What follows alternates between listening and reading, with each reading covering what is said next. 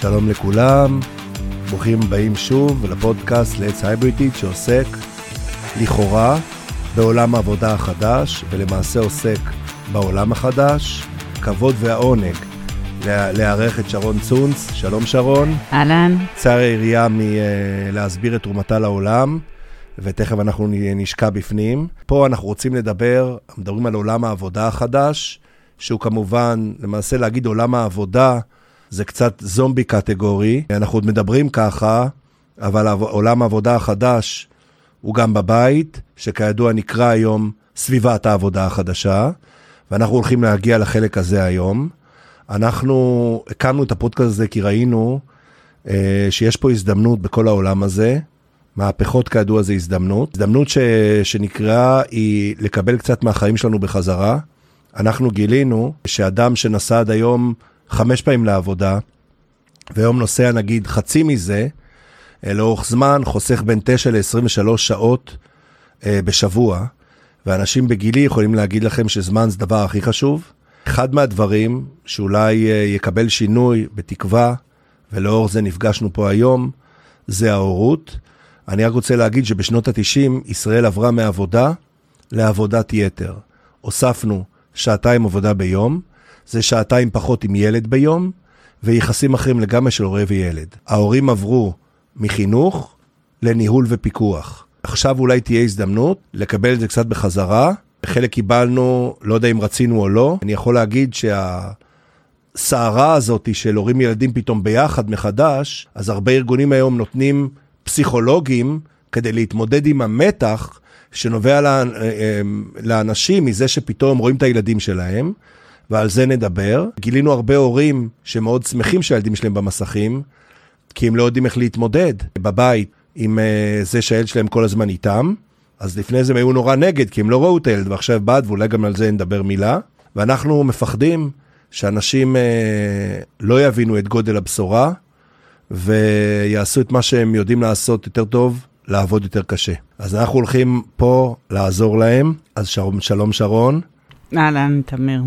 שרון היא פסיכולוגית חינוכית מומחית ומדריכה עם קליניקה פרטית. למעשה, אפשר להגיד שאי אפשר לפתוח טלוויזיה בלי לראות אותה. החיים הסודיים של בני ארבע, של בני חמש, עד 120 מה שנקרא. אולי שרון תגידי ככה כמה מילים על עצמך, אה, ככה שנתיידד. אז באמת אה, אני פסיכולוגית חינוכית מומחית, גם מדריכה בפסיכולוגיה, אבל מה זה אומר חינוכית? זה אומר אה, קו התפר בין הפסיכולוגיה, תחום הנפש והרגש, לבין עולם החינוך. ונורא שמחתי שפתחת ואמרת שבמסגרת הצמצום בשעות ההורות שלנו, הדבר העיקרי שהצטמצם זה הנושא של החינוך. אני יכולה להרחיב את זה גם בנושא של ערכים, אני חושבת שהרבה מאוד משפחות היום לא עוצרות לחשוב איזה מבוגר הם רוצים לגדל עכשיו, כשהוא ילד אצלם בבית. כשמגיעים אלינו לקליניקה לטיפול בהורות או משהו דומה, זו בדיוק השאלה, לאן אתה רוצה להגיע? אם תדע לאן אתה רוצה להגיע, תוכל גם לתפור את החליפה. עכשיו המצוקות שאני רואה בקליניקה הן לצערי נרחבות מאוד. אמ, יש הרבה יותר דיכאון, יש הרבה יותר חרדה, יש המון הורים לא מתפקדים, ואתה יודע, כמו בטיסה, כשההורה אין לו אוויר, גם לילד אין אוויר. כל כך הרבה משפחות סובלות מאלימות, חלק מהאלימות מופנית פנימה, אה, בדיכאון ואפילו במחשבות אובדניות, וחלק מהאלימות מופנית החוצה, באמת כל מיני מקרים קשים שאנחנו שומעים כמעט כל יום בחדשות, הרבה גירושים, ילדים נמצאים בטלטלה כמעט בכל הגילאים. גם הילדים הצעירים, גם הילדים הבוגרים יותר שנשארו בבית ככה בשנתיים האחרונות. אבל יותר מזה, תמיר, מה שאני רואה ממש עכשיו, זה שלא רק הילדים שהיו באיזשהו קושי, שהיו בקבוצת סיכון סובלים, אני רואה עכשיו יותר ויותר ילדים מתפקדים, חזקים, הישגיים, עם משפחות תומכות, קורסים. ערב הבגרויות, עם האוטוטו צבא, עם עיונים בזום, עם שאלות גדולות לגבי העתיד ועם פחות מדי אה, כוחות משאבים אה, נפשיים. כי מה שקורה הרבה פעמים, אנחנו חושבים שמערכת החינוך אמונה רק על הקניית ידע, ללמוד במבחנים ולצלוח אותם. זה לא נכון. כפסיכולוגית חינוכית אני יודעת להגיד שאנחנו עובדים שם גם על מניעה של כל מיני דברים, וגם על uh, חיזוק החוסן הנפשי. ברגע שהילדים האלה ישבו בבית, המורים שיודעים לעשות את העבודה והיועצים והפסיכולוגים לא יכלו לעשות את העבודה של המניעה. זאת אומרת, קיבלנו הרבה מאוד מתבגרים צעירים יותר, 10-11, עם תופעות מדאיגות ובלי חוסן. המצב מאוד מאוד מדאיג כרגע. אני יכול להגיד שבשיחותיי בתוך מערכת החינוך, אז פעם דיברנו על נוער בסיכון. ולאחרונה יותר ויותר אומרים לך שנוער בסיכון זה למעשה רצף. והרבה מאוד אנשים שלכאורה לא היו בסיכון, אולי אני אגיד את זה בצורה יותר ישירה, אם היית לוקח מחנך או מחנכת כיתה, אפילו לפני הקורונה, והיית אומר, אחרי שנתיים עם הכיתה, בואי תנבאי מי מהילדים יש לו פוטנציאל התנהגות סיכונית כלשהי. לא יודע מה, סעים, אלכוהול, ווטאבר, אלימות, כל דבר.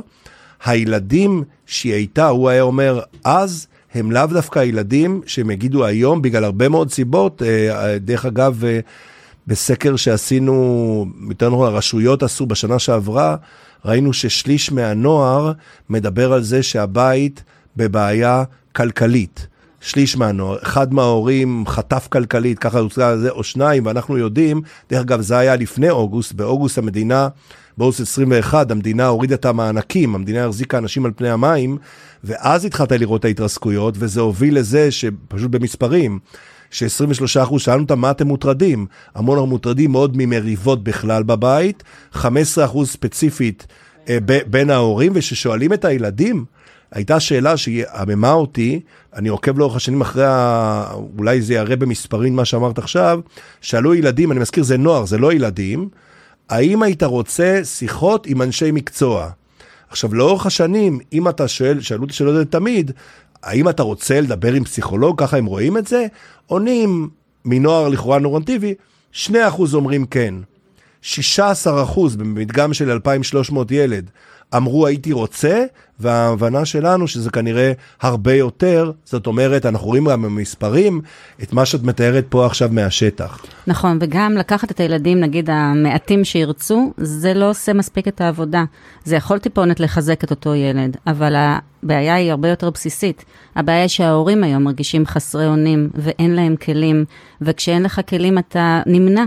עכשיו, כל תרבות המסכים, שאנחנו יכולים להגיד, הילדים במסכים, הילדים במסכים, ההורים במסכים לא פחות. ומסכים זה גם לא דבר בהכרח רע. אז אנחנו תכף אה, באמת נגיד אולי משהו על התיווך, אולי משהו על המינון, אבל ההרגשה הכללית היא כאומה שאנחנו סובלים מטראומה נפשית, והיא פה כדי להישאר, ואנחנו חייבים כלים חדשים. הורה שנמצא בבית היום ורואה את הילדים שלו, אבל הוא גם צריך באותו זמן להחזיק את המקום עבודה שלו לפני שהמשפחה הזאת תהיה במשבר, יש הרבה יותר חיכוכים. א', הילדים רבים הרבה יותר כי אנחנו שם, תכף נדבר על זה, וב', אני יותר רואה את זה, אז איך אני אמור להגיב לזה? וג', קודם היה הורה אחד שהחזיק את הספינה הביתית, עכשיו יש שני הורים בבית, לשני הורים יש דעות, צריך לעשות אה, או כוונון מחדש של כל המערכת המשפחתית. תכניס לתוך זה מה הילדים באמת צריכים עכשיו, 2022, מה הם באמת זקוקים מבחינה רגשית, נפשית, חברתית וכולי. אנחנו מתייחסים, קודם כל מילה אחת, אני באיזה יועץ בפיקוד העורף, אז אחד הפרופסורים בשיח שלנו אמר, אנשים עוד לא מבינים שהקורונה עוד לא התחילה. היא כאילו התחילה רפואית בפועל, רק עכשיו נתחיל לראות uh, מה קורה, וברמה האישית, זה נראה לפעמים להורים, את אמרת את זה עכשיו בקצרה, שאוקיי, יש מערכת ועכשיו הם נכנסו אליה, והם צריכים להגיב למה שקורה, אבל האמת היא, כמובן, שכשאתה נכנסת, אתה ש... בחזרה לבית, אתה שינית את המערכת. אני לפני שנים, הצבא ביקש ממני לבוא לדבר עם חבר'ה שאחרי 20 שנה הגיעו מקבע, דפקו בדלת, שפתחו, אמרו, או, מוכר, דומה לתמונה, עכשיו הוא נכנס, בדרך כלל זה היה הוא, הוא, אה, הילדים כבר בגיל ההתבגרות, והוא מתחיל להתערב, והאימא הייתה אומרת, רגע, רגע, שנייה, אני 20 שנה עבד, אני רוצה לקצור את הפירות. חלק מהעבודה הייתה להסביר שזה חשוב לו להיכנס ואולי גם לטעות, כדי ליצור, ליצור משפחה. העובדה שיש פה דיאלוג, ואני רוצה לספר לך סיפור ברמה האישית של השינוי. רחוק רחוק, לא נגיד מתי, אבל בוא נגיד בשנות ה-70, ולא נולדתי, אז נולדתי קודם, רחוק בערבות חיפה, אנחנו חבורת בנים במשפחה, אגב 100 שנה כבר, רק בנים, והיינו הולכים מכות כמו כל חבורה, כי אז ילדים דיברו ביניהם. קוד, בשלב מסוים יש לי חששה, הלכה לאחי איתם, מי שזוכר, שהקים מרו אדלר וכולי, היה גורו בזמנו, אחותו עדן מה שנקרא, ואמרה לו, מה, מה, מה אני עושה? אמרתי, שמי, הם רבים בגללך. כשזה קורה, שוב, זה שנות ה-70, אין טלפונים וכולי, תכנסי למקלחת, שימי אה, אה, את המים ואל תצאי, כאילו, בזה. היא אמרה, אני מאוד חששתי, אבל היה כזה גורו, עשיתי את זה. היא אומרת, המריבות ירדו 90 אחוז. זאת אומרת, בעצם אנחנו חלק פה מהעניין. עכשיו, אולי... איזה מעצבן זה. כן, כן. ההורים שמקשיבים עכשיו אומרים, איזה מעצבן זה שהם רבים כל היום, מחטיפים, מכפכפים, זה, זה נכון? זה מה זה מעצבן? מצד שני, צריך לחשוב, הילדים לא סתם רבים יותר אה, לידינו, ברור שהם רבים עלינו. למה? אנחנו המשאב העיקרי להישרדות שלהם. ילד יודע מ-day one, שאם הוא לא ישקיע במי שמגדל אותו, הוא ימות. זה הכי פשוט, אומרים נכון? אומרים שהתינוק האנושי, בגלל סיבות אגב פיזיולוגיות של גודל המוח וכולי, הוא היצור הכי חסר אה, ישע בעולם. זאת אומרת, תסתכל, נכון. תינוק של אה, ג'ירפה, הוא נולד, אתה, הוא עומד, מתחיל לנהוג, מתחיל ללכת. נכון, אנחנו באמת חסרי ישע, ואנחנו קולטים את זה, ואז אנחנו גם נאבקים על המשאב המרכזי שיחזיק אותנו בחיים, ולכן הקנאה או המריבות בין האחים, הקנאה בכלל היא רגש לגיטימי. יש לנו בעברית 30 רגשות, אנחנו נוהגים להשתמש בחמישה או עשרה, כאילו את הרגשות הפחות סקסיים אנחנו שמים בצד, אבל קנאה זה רגש לגיטימי, לא צריך אה, להיבהל ממנו. תראה, באנגלית יש שני מונחים לקנאה, נכון? גם ספויל, גם, אה, גם envy וגם jealous, סליחה, ספויל זה תכף אנחנו נדבר על משהו אחר. envy וג'לס, נכון? אז יש קנאה שהיא קנאה בריאה, שאתה רואה משהו אצל מישהו אחר ואתה רוצה גם, ואז אתה פועל להשגת מטרותיך, ויש את ה-envy שאתה רוצה להרוס את האחר, שזה הרבה פעמים מדאיג את ההורים. אם בבית שלכם אתם אה, מפחדים להשאיר את הילדים יחד כי יש דאגה אמיתית שאחד מהם יעשה משהו לשני, אנחנו כבר לא בקנאה בריאה. אבל ברוב הבתים, לצד הגילויים של הקנאה והמריבות, יש גם יחסים שהם אה, של דאגה, עזרה אה, וכולי. אז מה שאנחנו צריכים להיות מוטרדים, זה לא מזה שעולה הרגש של הקנאה, אלא מזה שאנחנו מנסים אה, להשטיח אותו או לטאטא אותו מתחת ל... כאילו, אתה לא מקנא, מה יש לך לקנא? החיים שלך פנקוטה, נכון? כאילו, אה, בוא נשווה את זה לאיך אני גדלתי לפני 30 שנה, אתה בכלל אה, לא ברור על מה אתה מתלונן פה עכשיו. אז הנושא הזה של מריבות בין אחים, צריך להבין, זה לגיטימי. קודם כל לגיטימי שהם יביעו רגשות, אחר כך זה באמת המקום, המשפחה שלנו, זה מיקרוקוסמוס של החברה, זה המקום שלהם שהם יוכלו לעמוד על שלהם, אה, לאוורר רגשות, ללמוד תקשורת בין אחים, זה אחר כך היחסים החברתיים בחוץ, הם נלמדים הרבה פעמים בבית. דחיית סיפוקים. דחיית סיפוקים, דאגה לאחר, ויתור טיפונת, אה, משא ומתן, כל מיני דברים שאנחנו בעצם קוראים להם מיומנויות חברתיות. תמיר, אתה ואני מסתובבים הרבה בארגונים, בהרצאות, במתנסים, אנחנו רואים כל יום כמעט, יש בקשה שתיפתח קבוצת מיומנויות חברתיות. למה צריך קבוצה טיפולית בשביל זה? פעם למדנו את זה בשכונה, נכון? היינו יוצאים החוצה, ולומדים להסתדר, גם קצת רבים, גם קצת מתפייסים, ולומדים. היום, כשאתה בתוך מסך, אין לך את השני הזה לעשות איתו את הדיאלוג, אתה גם לא מחובר מספיק לרגשות שלך, אתה גם לא מסתכל בעיניים בשביל לראות איך הצד השני מרגיש, ואז אין את החיבור, יותר ניכור, יותר תוקפנות, יותר אלימות. ירידה באמפתיה. ירידה באמפתיה, כן. אני, אני אגב נכנסתי לזה שחקרתי מה שנקרא משחקים דיגיטליים, ואז ניסיתי להבין למה המשחק הוא בכלל חשוב. נכנסתי ואני לא יודע אם מישהו פה, פה מהקהל ראה פעם כלבים או כלבים שהם משחקים, שהם כאילו נושכים אחד את השני, אבל הם לא באמת נושכים, זה כאילו ליד האוזן. המשחק הוא בעצם המקום שבו ילד או יונק צעיר, לומד גבולות חברתיים. אתה משחק עם אח שלך, ואז אתה עובר את הקו, ואז אומרים לך רגע זה לא, ואז אתה לומד דרך המשחק את הגבולות. מה קורה שהמשחק נעשה בדיגיטל, וזה באמת אולי יוביל אותנו פה לשאלה, כאילו אנחנו... כולנו פה, במס... אנשים ישמעו אותנו, גם שהם ישמעו אותנו, הם ישמעו אותנו דרך מסך. דרך אגב, אני מת להגיד המון דברים על מה שאת אומרת ואני כל הזמן עוצר את עצמי, אבל uh, יש uh, השערה שכל המדע האנושי הוא מוטה, כי הוא כולו עובד על ויז'ואל. זאת אומרת, גם שאני, גם שחוקר מקשיב למשהו, הוא רואה את הסאונד, והכל, יש כאלה שאומרים שכל המדע הוא מוטה. דרך אגב, עבדתי פעם עם מישהי בבני ברק, שהם מכניסים ילדים לחדר בגיל שלוש, והיא עוברת בין הילדים כדי לראות האם הם יכולים להיכנס בגיל שלוש לקרוא, והיא אומרת לי, אני רואה ילדים. יש מה שנקרא היום את החרדים המודרניים, שהוא עובד בעולם הכללי, אבל חרדי 100%, זאת אומרת, אז יש לו טכנולוגיה. זאת אומרת, אני רואה בלי לדעת תוך שנייה, אם הילד היה לו בגיל שנתיים. אוקיי, בזה, מחשב, אני אומר לה, איך, אם את כל הזמן מתעדפים ויז'ואל בשפה מאוד חשובה, השמיעה, ישר הילד הולך, זאת אומרת, אתה רואה את השינוי, עכשיו השאלה היא, אנחנו לא נשנה את זה, מה, איך בכלל מתחילים להתנהל עם, עם המסך הזה? תשמע, אם אנחנו רוצים לגדל פה רובוטים, אז אנחנו בדרך הבטוחה להצליח, כי זה מה שקורה. יש פחות אמפתיה, יש פחות קשר בין אישי, ועוד מעט אנחנו נלחץ על כפתורים ודברים יקרו, ובאמת, אז מיותר. בוא נסתכל על זה רגע קצת באיזה ראייה היסטורית, אתה הרבה יותר טוב אה, ממני בזה. מה שקרה, אה, נניח כשאני הייתי ילדה, ההורים היו בדור הזה מאוד מרוחקים מאיתנו. מבחינה רגשית, זאת אומרת, הם מאוד דאגו לנו, הם היו הישרדותיים, אבל הם היו מרוחקים, לא סיפרנו כל דבר, גם לא עניין מה ילדים. גדלנו אנחנו להיות הורים, עכשיו מה, אנחנו נעשה כמו ההורים שלנו, מה פתאום? בדיוק הפוך. אנחנו רוצים להיות החברים שלהם, שיספרו לנו כל דבר, שיהיו מאושרים, הם במרכז, והיחסים קצת מאבדים את הכיוון, כי אם אתה יותר מדי חבר, אתה לא יכול להציב גבולות שישמרו על הילד שלך, אתה צריך להיות קצת חבר, וגם קצת בוגר. וזה גבול שמאוד מאוד היטשטש, בגלל שרוצים לעשות הפוך. אנחנו מבינים היום שהשביל הוא איפשהו באמצע, גם גבולות וגם אמפתיה וגם להיות בקשר רגשי. אבל מה שקורה עוד לפני הקורונה זה שהחיים המודרניים, כמו שתיארת אותם קודם, גרמו לשחיקה בזמן אה, ההורי. אה, המחקרים אפילו אמרו 14 דקות. 14 דקות הורה לילד בממוצע, זאת אומרת שיש ילדים שאפילו קיבלו פחות מזה מההורה שלהם. כשהייתי אומר להורים 14 דקות, פעם זה, אז היו אומרים לי, רגע, שאני מסיע אותו בבוקר לבית ספר, אנחנו מדברים במראה, זה נחשב? הייתי אומר להם נחשב, אומרים, טוב, אני עדיין לא מגיע. נכון, 14. היו המון, המון ויכוחים, זמן איכות, זמן אוויר, כל מיני, בקיצור, כשזה נמדד בדקות, תמיר, המצב שלנו הוא קשה, שיודעים שאפילו את הדקות האלה לא מקבלים. עכשיו, תכניס ל-14 דקות גם ערכים, גם גבולות, גם לשמוע מה, גם לספר קצת ממני, ללמד הדדיות, ללמד שיסתדרו, איפה אתה מצליח להכניס את כל זה בזמן כל כך קצר? זאת אומרת שאנחנו לא יכולים לעשות קשר אנושי בשלט רחוק או בהתכתבות או במסך. אם אנחנו רוצים קשר עם האנשים הכי חשובים לנו בעולם, והם גם המבוגרים לעתיד, אנחנו חייבים להיות שם. זמן ונוכחות וקשר ותקשורת זה הבסיס בכלל לכל קשר אנושי. אולי נגיד עכשיו... את המילה שאין דבר כזה זמן איכות. זמן נכון. איכות זה מילה שהמציאו הורים שלא נמצאים הילדים שלהם, וגם אם אתה עם הילד שלך על השטיח, ואתה זה והוא זה, ואתם, ואתם ביחד, נכון. זה אולי לפעמים לא רחוק גם מלעשות פאזל ביחד. נכון. קודם תהיה איתו. בדיוק. קודם תהיה, אז קודם כל אתה צריך לפנות זמן, אחר כך אתה צריך לפנות את עצמך. עכשיו, מה קרה בשנתיים טרפת האלה שאנחנו מנסים להחזיק הכל ובסוף הכל נשמט לנו מהידיים?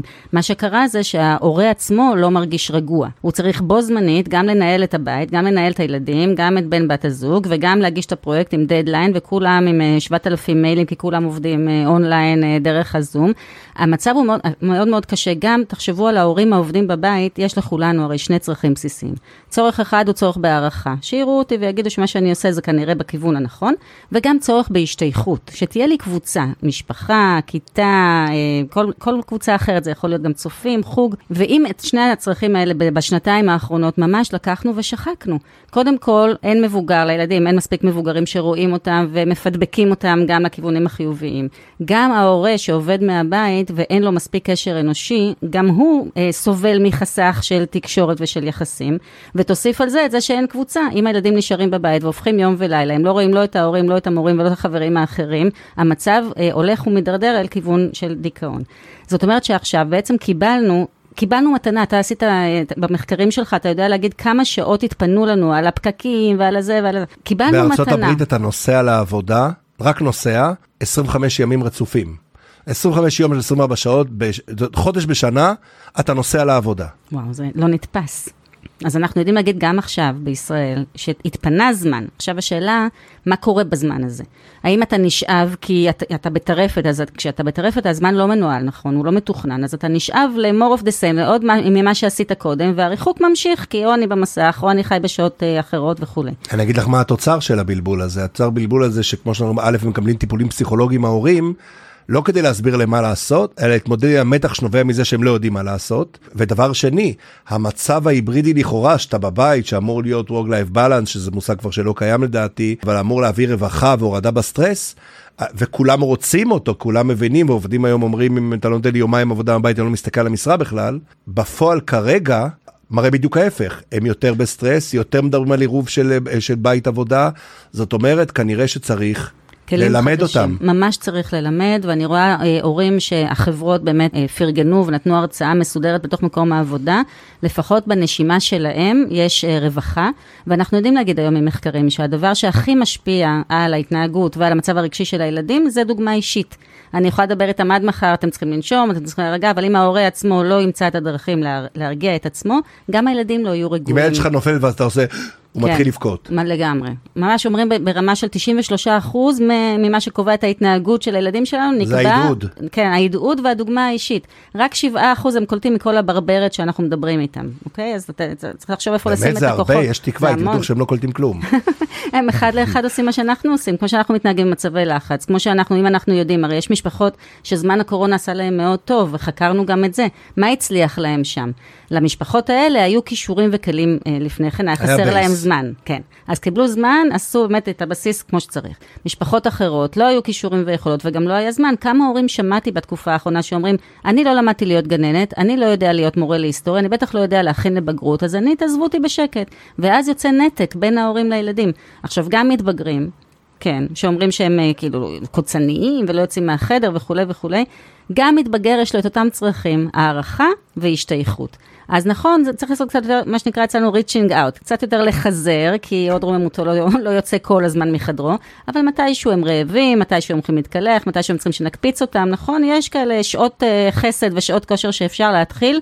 לתת להם את ההרגשה שאנחנו פה. עברנו טלטלה, אבל אנחנו פה ואנחנו חשוב לנו, אנחנו נלחמים על הקשר. להילחם על הקשר זה בהכרח לעצור מסכים לפעמים. אם אני מבין אותך אה, נכון, הטיפ שאת נותנת לנו פה, איזשהו תכנון מראש, זאת אומרת, אם אתה תמשיך להתנהג אה, גם מבחינת תאום הציפותי עם הילד, אם אתה אומר לילד, נגיד, אוקיי, אז אני בעבודה, כי מה גילינו במקומות עבודה? ההורה בבית, עכשיו הילד מציק לו, מציק לו מבחינתו. ההורה דוחה אותו כל הזמן, דוחה אותו, דוחה אותו לא עכשיו. בשלב מסוים לא נעים להורה, הוא כבר עם הילד, ואז הוא דוחה דברים בעבודה. ומדברים על פגיעה בעבודה, כי לא נעים לו לדחות את הילד. אז אני מבין שהפתרון שלך פה, שהוא מופלא, הוא פשוט, כמו כל מקום, בוא נקבע את הזמנים, כאילו לגמרי, בוא נעשה, בוא, בוא, בוא נ excel את זה, מה שנקרא. בול, בול, ממש, אני חושבת שאתה ממש צודק, כי לפני כמה שנים, אתה יודע, להיות אדם שקראו לו multitasking, זה כאילו אתה מחמאה. והרבה אנשים רצו להיות multitasking, זה היה ממש מטרה. ואני חושבת שזו טעות גדולה, כי כשאתה מנסה לעשות בו זמנית כמה דברים, בהכרח אתה לא תעשה אותם טוב מאשר היית עושה כל אחד מהם אה, בנפרד. ולכן, במקום גם להגיש את הפרויקט וגם לצרוח בטלפון וגם uh, לטגן שניצלים וגם uh, להגיד להם שיפסיקו לריב באותו זמן, בואו נעשה זמנים. אם מתפנה לי עכשיו שעה וחצי של uh, פקקים, אז בואו נחליט מראש שאני בשתיים מטגנת שניצלים ויושבת לאכול ארוחת צהריים. בואו בוא נתכנן את זה, למה? כי כשהם יבואו אליי מהזום ב-11, כי נורא דחוף להם עכשיו שאני אענה להם משהו, אני מסמנת להם בשעון בשתיים, יש לנו דייט. אז אנחנו יכולים להיפגש. תכנון נכון. עושה קודם כל אוויר, כי אני יודעת מתי אני עובדת ומתי אני אימא, ודבר שני, משפר את היחסים, שזה כיף גדול. זה אחד מהטיפים, יש לנו כמובן אה, קורס שלם, יש לנו עשרה שיעורים שעשינו במיוחד להורות הזאת, ההורות ההיברידית. אנחנו בעצם הבנו, שרון, בהתחלה אה, שרון ראתה את זה בתוך הקליניקה שלי ואני, שלה ואני בעבודה שלי, שבעצם ההורים ידעו דברים, ועכשיו הם צריכים לדעת דברים ספציפיים שנולדו בעקבות העולם הזה. ישבנו בסיעור מוחות וניסינו להבין מהשטח, בלי סיפורים, מה צריך לדבר שלפני זה לא דיברנו או לחזק, ואיך עושים את זה היום נכון. ולקחנו כמה נושאים, אנחנו דיברנו פה על, אה, על מסכים, דיברנו פה על גבולות, דיברנו פה על תיאום, אני רק אה, רוצה, רוצה לספר לך ש...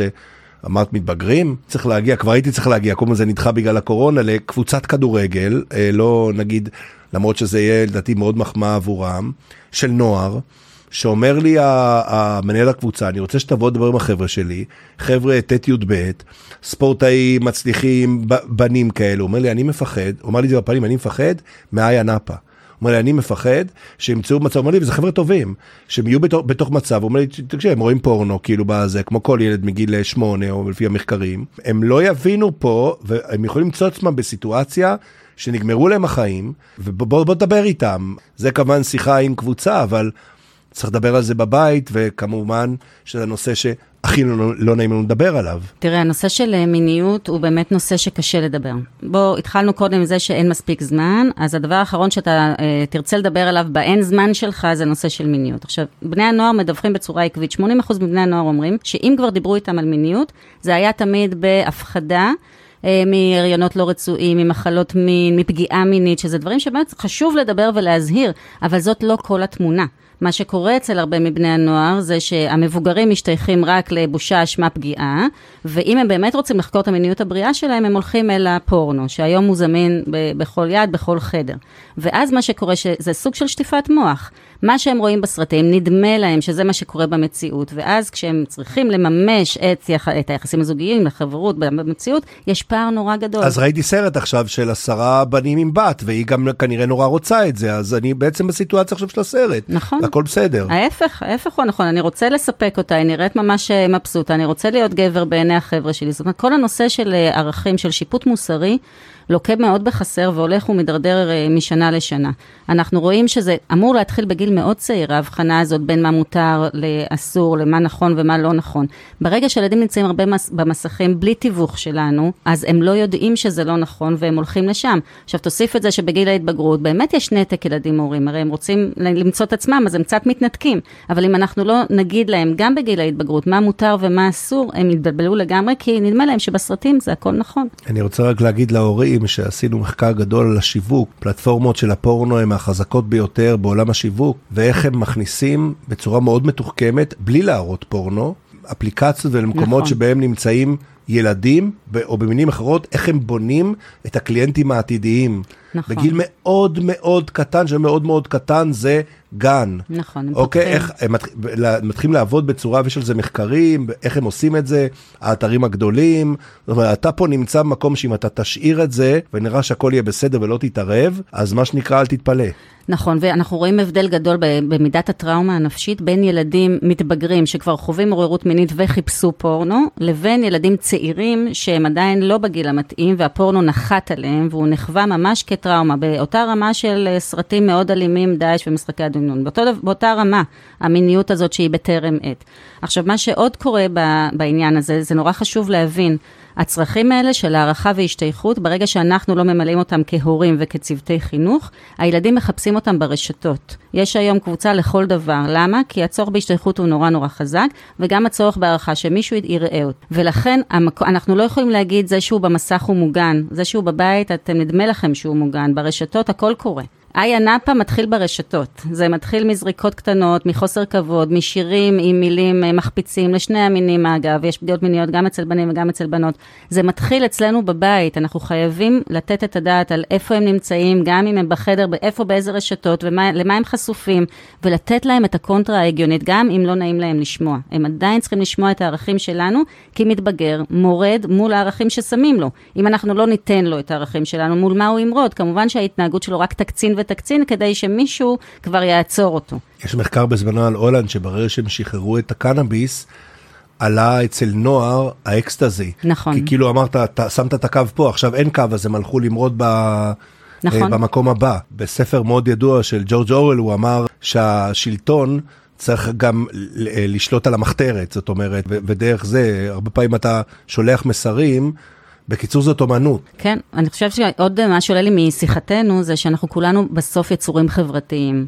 ואם אנחנו אה, מורידים את החברה מהמשוואה, אנחנו נשארים רק יצורים, ויצורים יכולים להיות אה, ארץ יצורי הפרא או כל מיני דברים אחרים. עכשיו, מה זה להיות יצור חברתי? זה האחריות של המבוגרים בחיי לעזור לי לעבור משלב שנקרא שלב אגוצנטרי, שאני במרכז וכל העולם מסתובב סביבי, לשלב סוציוצנטרי, שהחברה נכנסת אל המרכז שלי. זאת אומרת שאני מכיר בזה שיש עוד אנשים ועוד דעות ועוד רגשות, ואני צריך ללמוד להסתדר. מה זה מיומנויות חברתיות? זה להסתדר בסביבה חברתית, עם כל המגוון שאמרנו קודם. אז אם אנחנו לא נאפשר להם מקומות ללמוד את זה ולהתאמן, זה לא למידה תיאורטית, אני לא יכול אה, לפתוח את הלוח ולהגיד, ככה תהיה חברתי. אני אגיד לא. זה ברמה הכי קרה, כאילו, לאורך שנים, בשנים האחרונות נעשה מחקר איזה אינטליגנציה חשובה לשוק העבודה. וכל שנה עולה שהאינטליגנציה החברתית, שהיא איזה חלק אולי מהרגשית, ובצורה הבוטה, לפעמים אני אומר את זה להורים, אני אומר, הילד שלך יכול להיות גאון על עם חמישה דוקטורט. אם הוא לא יודע להסתדר בעבודה, להתחבא וכולי, אין לו סיכוי. אין לו סיכוי, גם לא המשפחה שלו, כי המשפחה היא קבוצה חברתית. בגלל אה, זה בקורס שלנו, הרי עשינו קורס עם עשר תמות הכי מרכזיות להורים בעידן הזה, בעידן ההיברידי. אחד מהשיעורים הכי מרכזיים זה השיעור החברתי, כי אנחנו מבינים היום שאתה יכול, זה נורא נחמד שאתה מצליח אקדמית נניח, אבל אם אתה נכשל בתחום החברתי, לכל ההצלחות האחרות שלך אין כמעט טעם.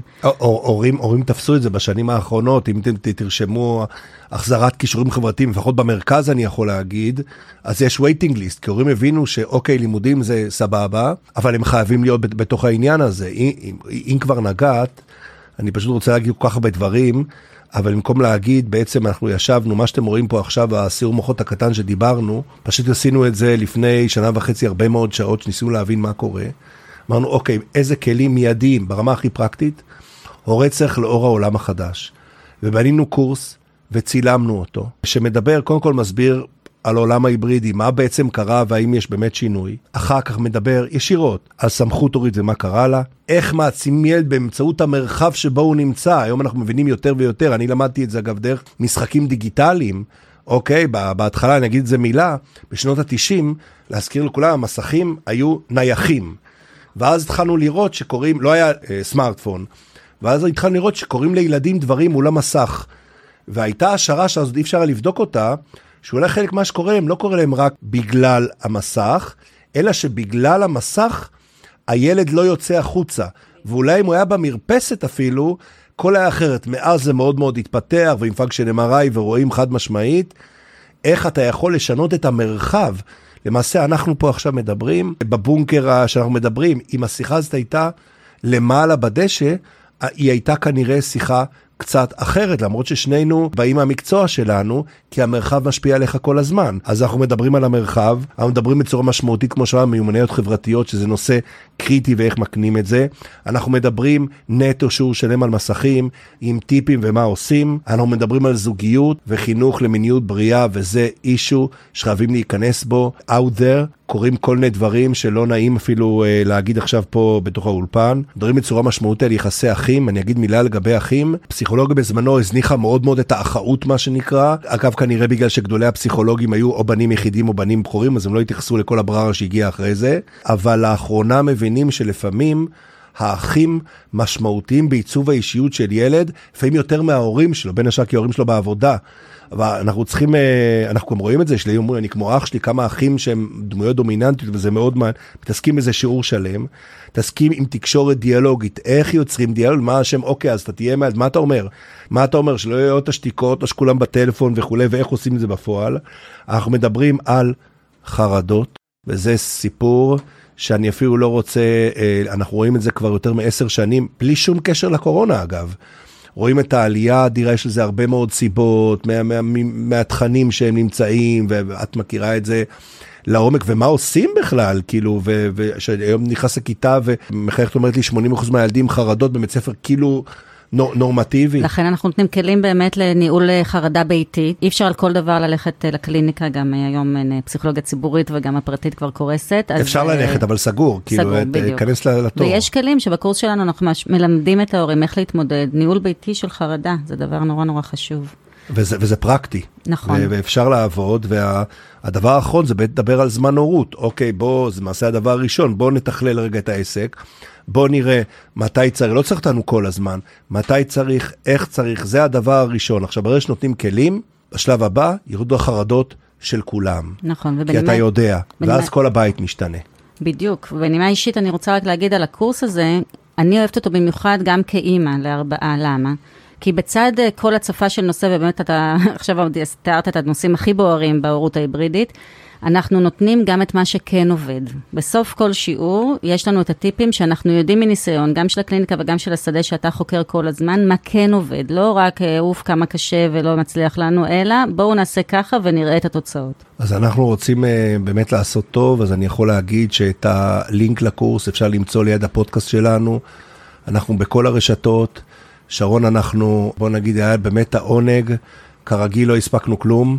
אה, בגלל זה גם אמרנו בוא ניפגש מול אה, מסך. ומצלמה עשר פעמים כדי להצליח להעביר uh, חומר, אבל אני חושב שהעברת פה בצורה מאוד יפה שיש תקווה. זה מאוד חשוב, כי מתי יש תקווה? אם אתה יודע מה לעשות, אז יש תקווה, ולא צריכים לשקוע בתוך זה, אלא אפשר לעשות עם זה משהו בשביל אנשים שהכי אכפת לנו מהם, שזה הילדים וזה אנחנו. ואז אני רוצה להודות לכולם על ההקשבה, uh, ואני רוצה להזכיר לכם שמהפכה זאת הזדמנות. תודה רבה לכם ויום טוב.